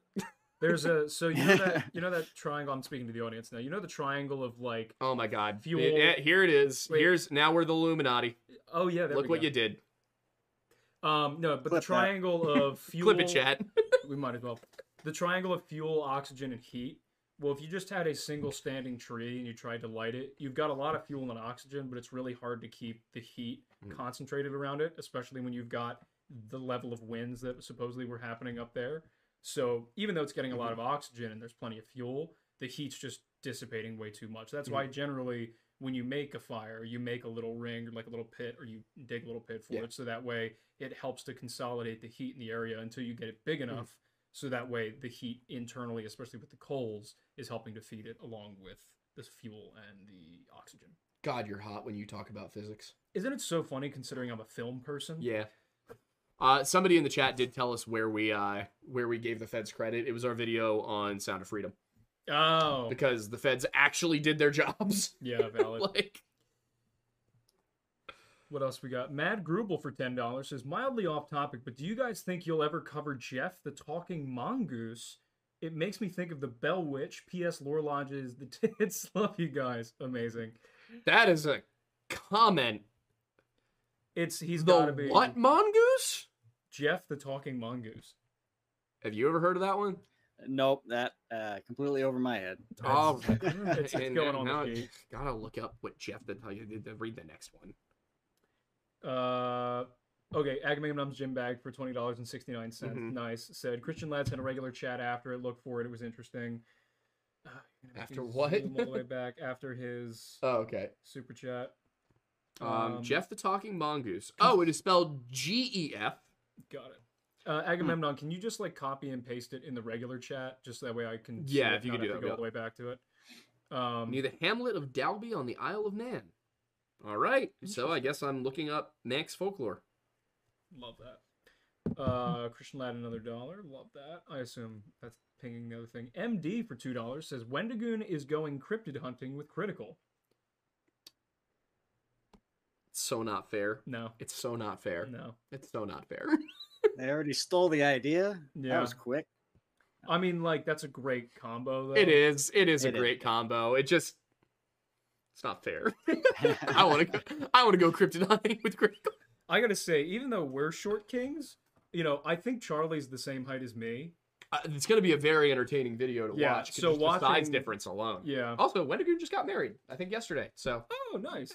Yeah. Congrats well, to the lad. Uh, two days ago, I think. I think it was the sixth. I, I knew it was soon. I didn't realize yeah. it was in the past now. Yeah. Would definitely explain why he's been no one hundred percent yeah. radio silent for a couple weeks. Gives him a pretty solid reason. Yeah, I knew it was soon. Oh nice. Boy, love it. Uh, Melahane for five dollars says it was originally Maildun. Maildwin. Dwin. Yeah. Uh, but I was fighting the in the S C A in Scranton, P A. It became Lahane to reference Faith from Buffy. Still Irish, more Boston. Gotcha. Nice. What is the S C A? Um. I'm not sure. It's um, like a union? Fighting the S C A in Scranton.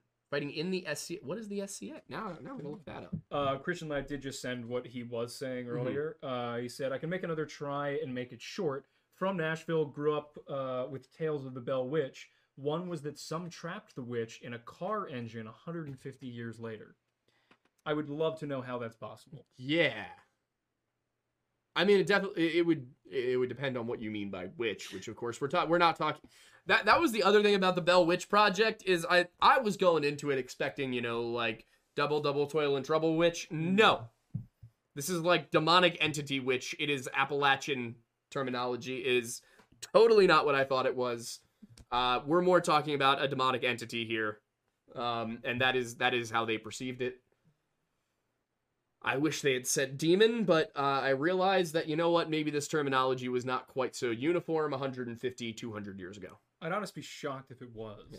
Is that ever something you come across if you're, like, looking at an older case where you're like, oh, wait a second, my modern sensibilities got this wrong because I just didn't understand what they were talking about? I mean, I find older cases in general, in terms of missing, uh, like, people, mm-hmm. they have just a lot more, like, lore, legend, myth yeah. to them, and and you know, and and it makes it really hard to really kind of try and discern what's going on mm-hmm. because so much of that sometimes gets added on top, and you're not yeah. sure what you know, especially if you're relying on like one or two newspaper articles that were like ever written about something. Yeah. Um, I, I always find it fascinating, though. I love that yeah, kind of stuff. It's uh, th- there were a couple of missing four oh one cases that I had that issue with. I think Alfred Bielhart's was one. Um, some of the ones where it was like the kid who was snatched off the cliff, supposedly. Yes, someone saw him sitting yeah. there and then yanked back. Yeah, yeah, I know that one. Which like, about. Which I don't know if is there even a source for that, I or is that just missing four one one? I think the only source for that is David Paulides. I think so too, um, and, I remember and, and local legend. I, yeah. I'm sure that if you go to um, Estes Park and ask about it, they, they people might might know the story. But my my feeling is that that one's probably local legend, and maybe Alfred Bielhartz was a kid that went missing, but there was nowhere near enough evidence to do the normal style of video we do, yeah. where it's like read the newspapers and see if anybody gave interviews. Like there, there was right. nothing. Um, Gone for Ben Krasniak for five dollars said, I want to clarify that it was my lesbian Windowsy bodyguards that attacked the group. Ah, you know what? Understandable. Yeah. Why are, why are they lesbians? How do you know? Did you ask them? That is my question. I hope you're not assuming their sexuality. Yeah, that would be quite, quite. I don't even rude. know what it, what is a Windowsy. Oh, uh, d- you want to explain that? I, I need to get. I made a vi- I made a TikTok video about Wendigos, and the first thing anybody wanted to do was do it. Okay, they were like, "All right, well, it must, it must have one." Oh, okay. I, I think I might be responsible yeah. for the revival of the Ossie meme. Unintentionally. Mm-hmm. Well played. Is it? It's not. It was a horrible play. I regret it. Every time I have to see the word Wendussie somewhere, the worst is when it's like an Instagram meme account posting a meme about it, and they don't they don't follow me. Yeah. They don't like mm. know who I am. I'm like, I have created something that is now totally out of my control, and there's nothing I can do about it. How does that feel? Not good. Sheesh. Amazing. I know how Joseph Smith feels. Mm. Incredible. I'm sorry to the Mormons in the audience. I had to. Amazing. No, no, really. I know how Great Britain feels. Oh, jeez. Poor Britain. They, they, you could say that about we them are so times, unbelievably sorry. We just want to trade. We got a little bit too far ahead of ourselves. The fur and tobacco were really quite exquisite. We didn't realize colonization was bad at the time. We thought we were doing well. You know what term we need to bring back as an insult? What? Dandy. We were watching Outlander last night, and uh, and the term dandy was used, and I was like, that's a good one. What does it mean?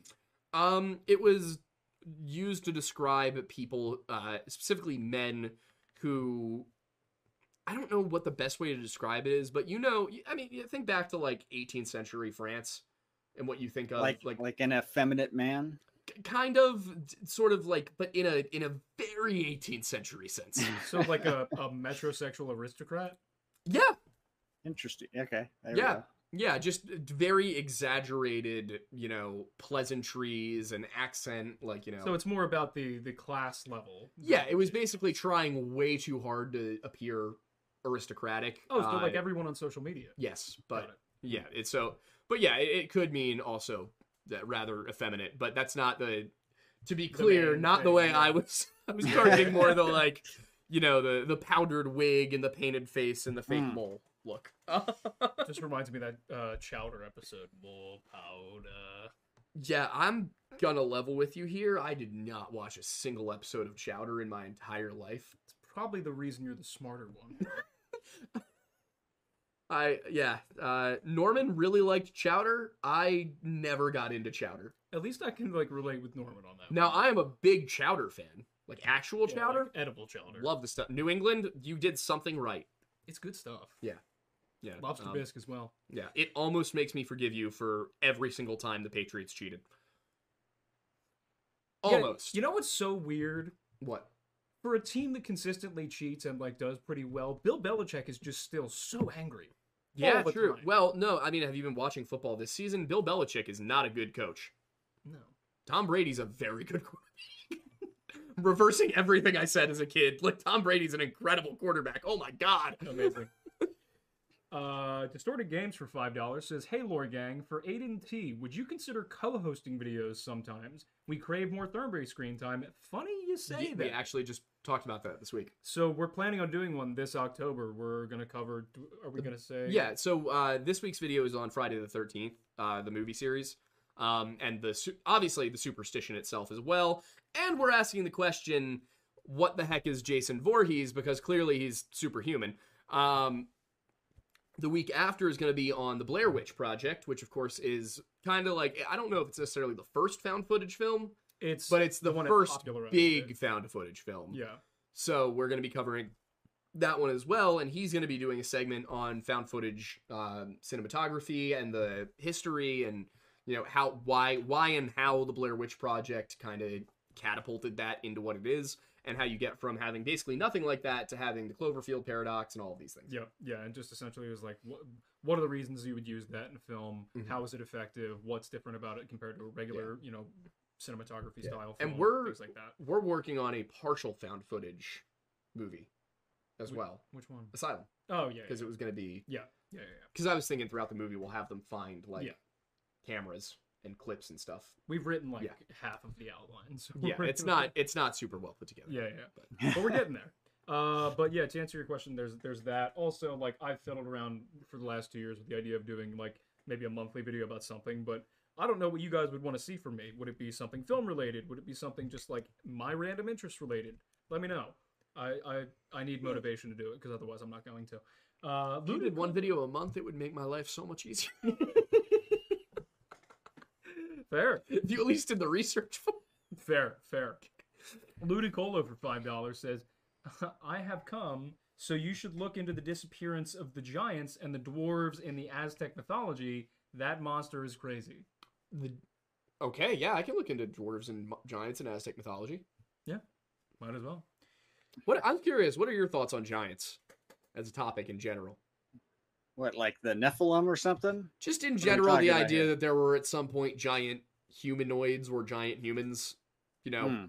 I guess some kind of... what, what specifically they were varies, but like, you know, do you think there were big people? I mean, hard to say. I'm kind of waiting for the bodies, I guess. Okay, fair. That's a good point. Well, there's the one from what we covered about a month ago. Well, that's the thing. The Lovelock cave giant body uh, appears to have been sold off to a private collector, and I could not find it. Hmm. The Smithsonian did find a bunch of very large skeletons, and uh, part of the problem is that the government does this silly, goofy thing where when they don't want people to ask questions about something, they hide it. Somehow they have yet to realize that that causes people to ask more questions. Oh, kind of like the whole hmm. Adam and Eve story with... Yeah, uh, with Chan Thomas and all that. Like, I don't know if you've read the Adam and Eve story, but it is a wild, wild little little book. Uh, it's about fifty-five pages. We have a video on it if you're interested. It's an hour and a half long, but sheesh. Uh, hey, lots of lots of tectonic, geological shifting and, and yeah. all very interesting. It ideas. When you're aware that it was written in nineteen sixty-five and then you look up, you know... how much we knew in nineteen sixty-five about the stuff that we all learned in elementary and middle school. Almost none of it. Um, apparently we found all of that out very recently, but yeah, back into the nineteen, mostly into the late nineteen fifties, but even into the mid nineteen sixties, they weren't totally sure what was causing extinctions in the past. Like we got to remember here that the, uh, the asteroid that knocked out the dinosaurs, I think that was proven in the nineties. It was really? theorized, I want to say, in the seventies, and I think they found the K T barrier that showed that there was a layer of ash mm-hmm. at sixty-five million years mm-hmm. uh, in, like, nineteen ninety-four, wow. I want to say. Is yeah, so... The, was that the meteor at the Yucatan? Yeah. Okay. So that's, mm-hmm. I, I mean, it's... Uh, I, that is one thing I wish that our teachers had taught us growing up, and I, maybe you feel the same about this, but, like, I feel like they tell us a lot of stuff that we know now, but... they did not give us a good account of when we found that stuff out and ha- why that matters. Because, like, yeah. you look back at, you know, for example, uh, Ignatius Donnelly. We talked about uh, Tartaria, if you ever come across that theory. Don't. If you see if you see the word Tartaria, run. You will be happier not knowing. Um, we had our own little crusade on that one. Yeah. We're learning, we're speaking from experience. Yeah. So gotcha. Ignatius Donnelly is the guy who wrote, uh, Atlantis, the Antediluvian World, which is kind of like the book on Atlantis that started it all. I, back then there was a whole bunch of stuff he couldn't have possibly known. Just straight up had not been discovered yet. Tectonic plates being one of them. Pangea, uh, most of what we know about Egypt before the Bronze Age, um, or sorry, before the Bronze Age collapse. Uh, so if you understand that, you kind of can understand why his work reads the way it does, and it helps you get into the heads of people one hundred fifty, two hundred, three hundred years ago. Um, but yeah, it's, it's very weird to think about. And I've, I've kind of been thinking about it a lot, partially because of, you know, I, I know I've referenced Outlander a lot recently because we were watching through it, but mm. it does make you realize, like, oh, you know, penicillin was invented in nineteen twenty-eight. Like, yeah. Huh. Maybe, maybe things haven't been as good as long as we thought. Anyway. Fair. Uh, Nick, Ro- Nick Rogers for five dollars and forty-seven cents says there are literally dozens of Skadians hiding in jail. What does that mean? Uh, somebody said it was like the Society of something anachronisms or something like that. Interesting. Yeah. Um, Miss Maury said for two dollars, a thousand years from now, Windows C will be your legacy. All right. Well, I better do something really evil then to knock that one Why off. Why is that your instinct? I don't know. It's a Why lot easier go... to be remembered for evil than it is to be remembered for good. Why do you have to go full Lex Luthor? I... If Wendussi was going to be your legacy, would you not think of a way out of it? You have so much writing talent. I have no time. Evil takes far less energy. It's far less difficult to be evil. Fair. I am simply going to start blowing up random random underwater pipelines without any regard for what they are. You're a new character. I will not be checking. Wait, you're a new character archetype. Reluctant villain. Reluctant villain. I like it. I don't want to do this, but I have to because I need to be remembered for something else. Yeah. Which is ironic. Uh, Nob was back for five dollars or Gomb. Uh, am I saying the right Gomb? Gomb. Yeah. Uh, you could just call him Ben. Yeah, it's true. I, just, I don't like taking the easy road out. His name is uh, right there, man. I know. Uh, he says, I know they're lesbians because I asked. We communicate very well. Also, can I send them to Wendigoon as a wedding gift? I wouldn't. Yeah, uh, he he's pretty... He's still mad at me for coining Wendigussi. He's also just very adamant, like, don't send him things in That's the mail. That's true, yeah. I wouldn't do that. Yeah.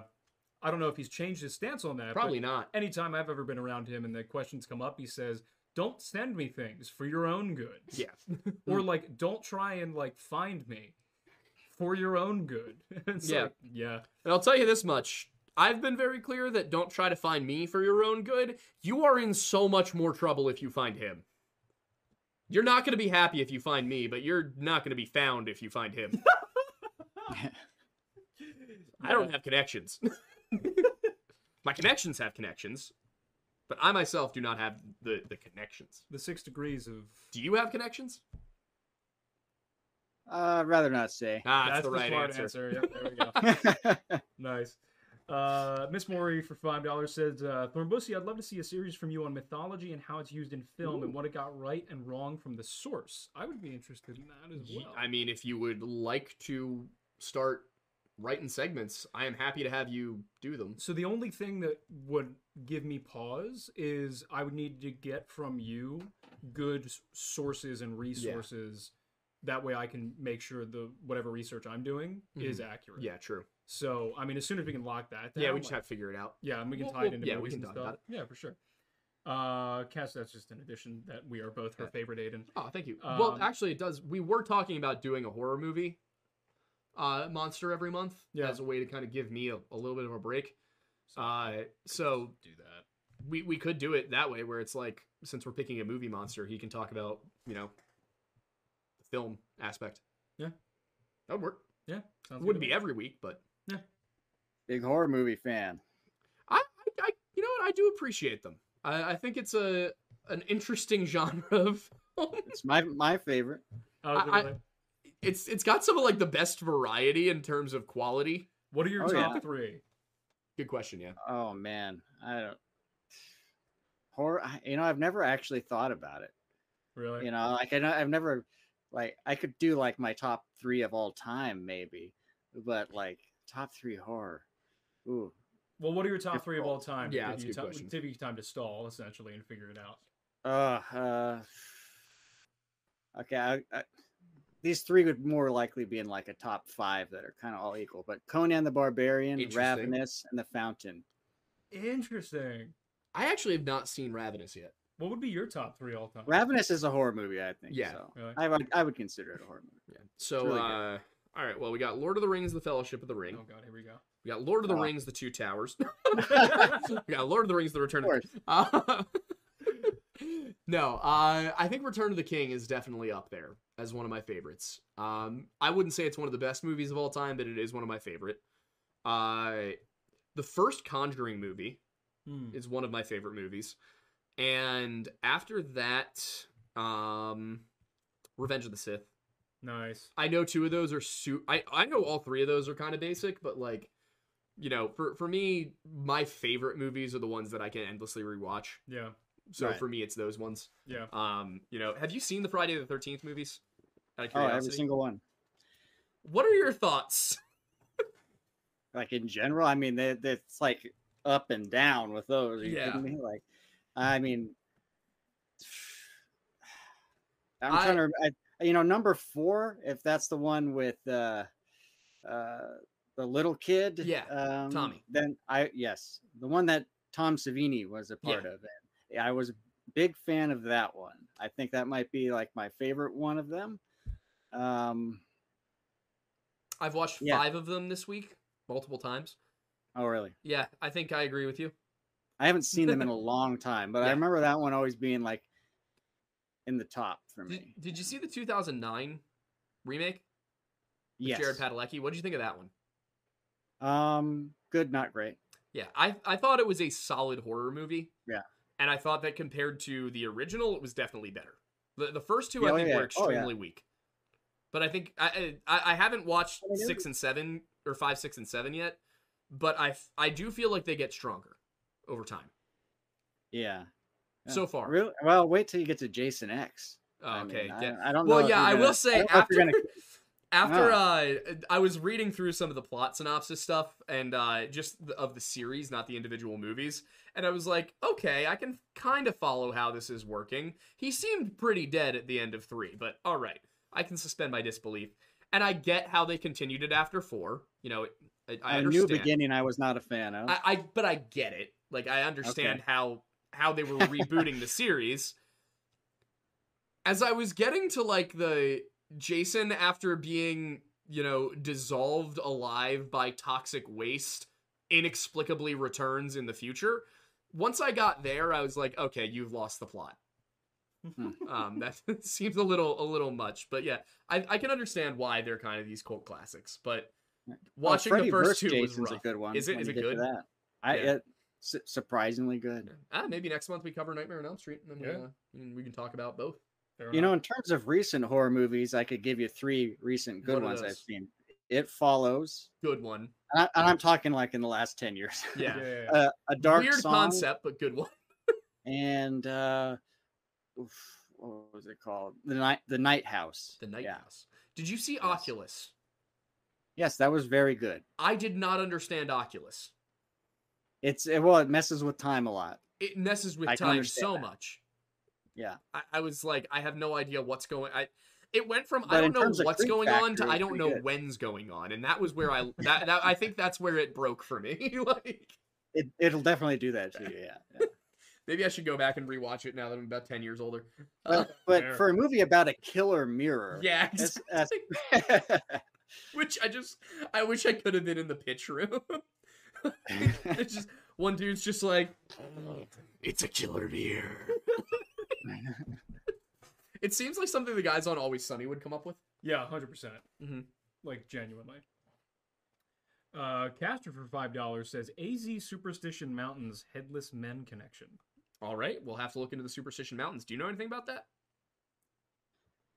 I know of them. Okay, fair. That's about yeah. it. that, isn't that funny, though? Do you ever come across where somebody's like, asks you a question about something very obscure and you're like, I all wish I could tell you. All the time. I, I unfortunately have to respond to a lot of like super chats or Patreon questions with, oof, buddy, I don't know. Like, yeah. I feel bad letting people down, but I am not, I'm not an encyclopedia. Right. Don't I wish. Uh, Joshua Cooley for ten dollars has an interesting question. Did the advancement of our scientific knowledge come at the cost of our ability to see a broader reality? Okay, all right, let me read this one. let me read this one. Did the advancement of our scientific knowledge come at the cost of our ability to see a broader reality? Did we have to narrow our vision to gain one kind of knowledge at the expense of another? It needed a more dramatic reading. Yeah, fair enough. Yeah, it, it just did. Yeah, you uh, so yeah probably. I mean, fuck, man. uh, that's actually something, you know, I, I don't know if you if you have any specific thoughts on it, but for me, this is something that I think of a lot when we're talking about Native Americans. Um, that they they lived a very different way from Europeans. And there's kind of been this this push throughout history to obviously initially say, oh, well, they were less than us. They were behind. They they were, in, you know, they were not advanced, to even going so far as to call them savages. Uh, on the other hand, I think there's a push to kind of make it a little bit too sanitized. And there's this idea that, like, a lot of people think that the, you know, the natives were kind of homogenous and peace-loving and, you know, sharing corn with one another. And, like, there's there's this image that, like, you know, they were they were hippies almost. And it's like, no, they were they had extensive trade networks. They had complicated religious beliefs. They had uh, nation states. They had ties. Like, and that they were they were so vastly different that there were even some tribes that had remarkably similar uh, religious structures to that of, like, Christianity. Yeah, there's uh, ones. There were certain tribes that, like, almost sounded Jewish, not where tribes that would have encountered Christians would have been. So there's just this weird, like, but yeah, so with that, I, you know, and what I've kind of come to come to feel is that the I think that technology and knowledge are different things, and I think that that is kind of an interesting way of looking at it. Is, you know, look at uh, look at the. It's not just the Americans and the Native Americans. It's the the Romans and the Celts. It's the, uh, God, what's another good example of this? Um, it is the, God, what is a good example? Oh, the uh, the Russians and the Monsi. Like, mm. you know, just these different groups that have different beliefs, but the Native Americans lived a much cleaner lifestyle. Um, they didn't have mass wars on the scale that we do. Was it better? Yeah, that might be up for subjective interpretation, but it was different. It was a different kind of knowledge. It was a different kind of world. And so, yeah, I think that, you know, in, in some ways, I think we have lost certain things as, as the, uh, the unceasing march of time brings us closer to whatever end we may find. But, uh, yeah, I, I do think that, that, that the answer is yes. Uh, we we have lost some of our our cultural and I think uh, you know our our knowledge of how to interact and care for one another as we've gained more and more scientific knowledge. So I think yeah, emotional intelligence has decreased as we've gained in, uh, you know I Q. But what about you? Uh, yeah, no, I, I I'll just say that I agree. That was a pretty good synopsis right there. No, I agree with what you said. Yeah, I mean I think it's kind of a natural evolution of things in a way, good or bad. But... Yeah. Yeah. Mad Grubble for two dollars says, have any of you seen Barbarian? It's on Hulu. Uh, yes. I don't think I have. I have not. Is it a horror movie? Yeah. Yeah. Okay. Although I, I'm not sure why it's called Barbarian. I will say that. Because I mean, I'm I didn't not sure why any, Friday the thirteenth but... was called Friday the thirteenth. No, fair enough. uh, um, no, Bar- that, that was a good movie. I mean, it's worth a watch for sure. All right, I'll do uh, it. Interesting idea. Have you one seen, of the better ones. Have you seen uh, Bone Tomahawk? Yes, that was one that I really liked that came out recently. Kurt Russell, right? Yeah, Cowboy it's... Kurt Russell. Yep, good stuff. Kurt yeah. Russell back in the saddle, but he's uh, fighting you know, cannibal Native Americans. You, you yeah, you don't get Russell, too many. Right? Yeah, you don't get too many Western horror movies. So. No. Which is uh, weird because it's actually a really good setting for a horror movie. It's, it's pretty good, yeah. Um, you know, there's so much you can do with it. You just got cowboys out on the trail; you can put them anywhere. Yeah, yeah, yeah. True.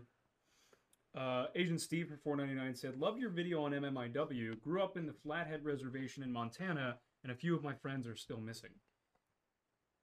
The last sentence caught me off guard there. Yeah, yeah. If you want to, Steve, if you want to send us an email with anything that you would yeah. want to let us know. Uh, even just some cases worth looking into, we would love to because yeah. we even if we can just post about them. Yeah, like at the very least, we'd be like, "Hey, these people are still actively missing. Yeah, um, we have we, reach. We we still very much, despite the, the lack of interest some people seem to have in M M I W, yeah. we still very much have it. And we yeah. want to, you know, cover it to the best of our ability. So yeah, I'd talk about it more if it weren't for the fact that a certain federal organization seems to be deliberately losing all of the files.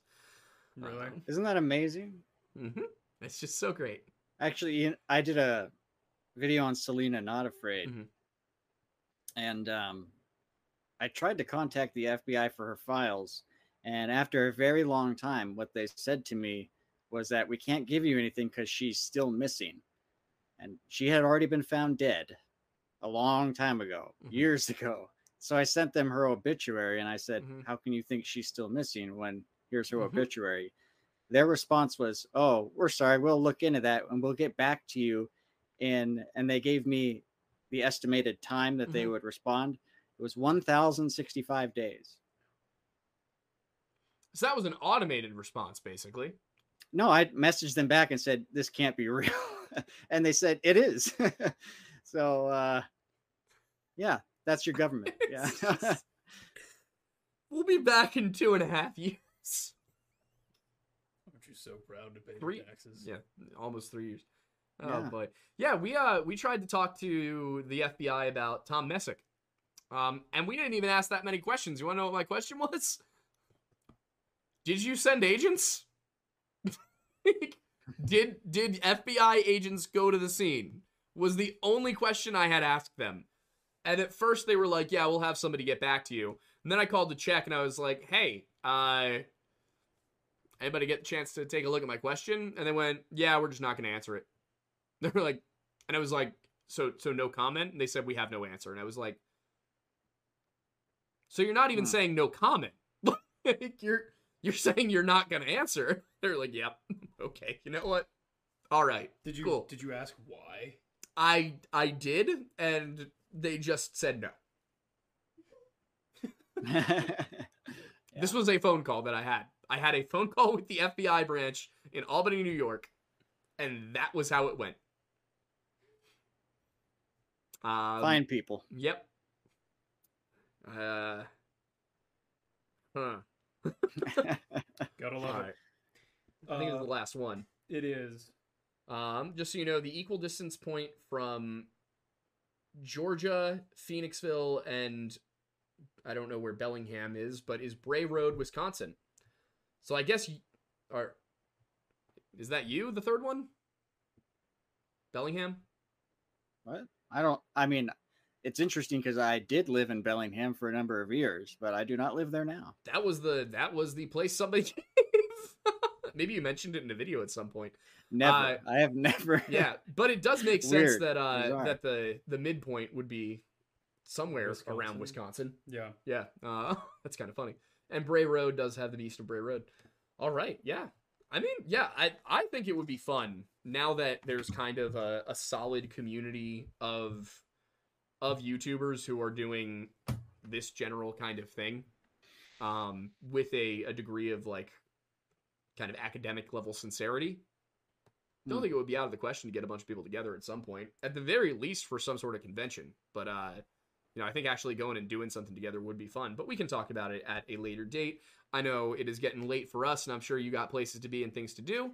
So yeah, I got eight minutes. go. Yeah, so you know, thank you so much for being here. I will, I will make sure you can you can scoot out of here. Do you want to, uh, you know, give anybody who might not know who you are any places to follow you or any any final thoughts?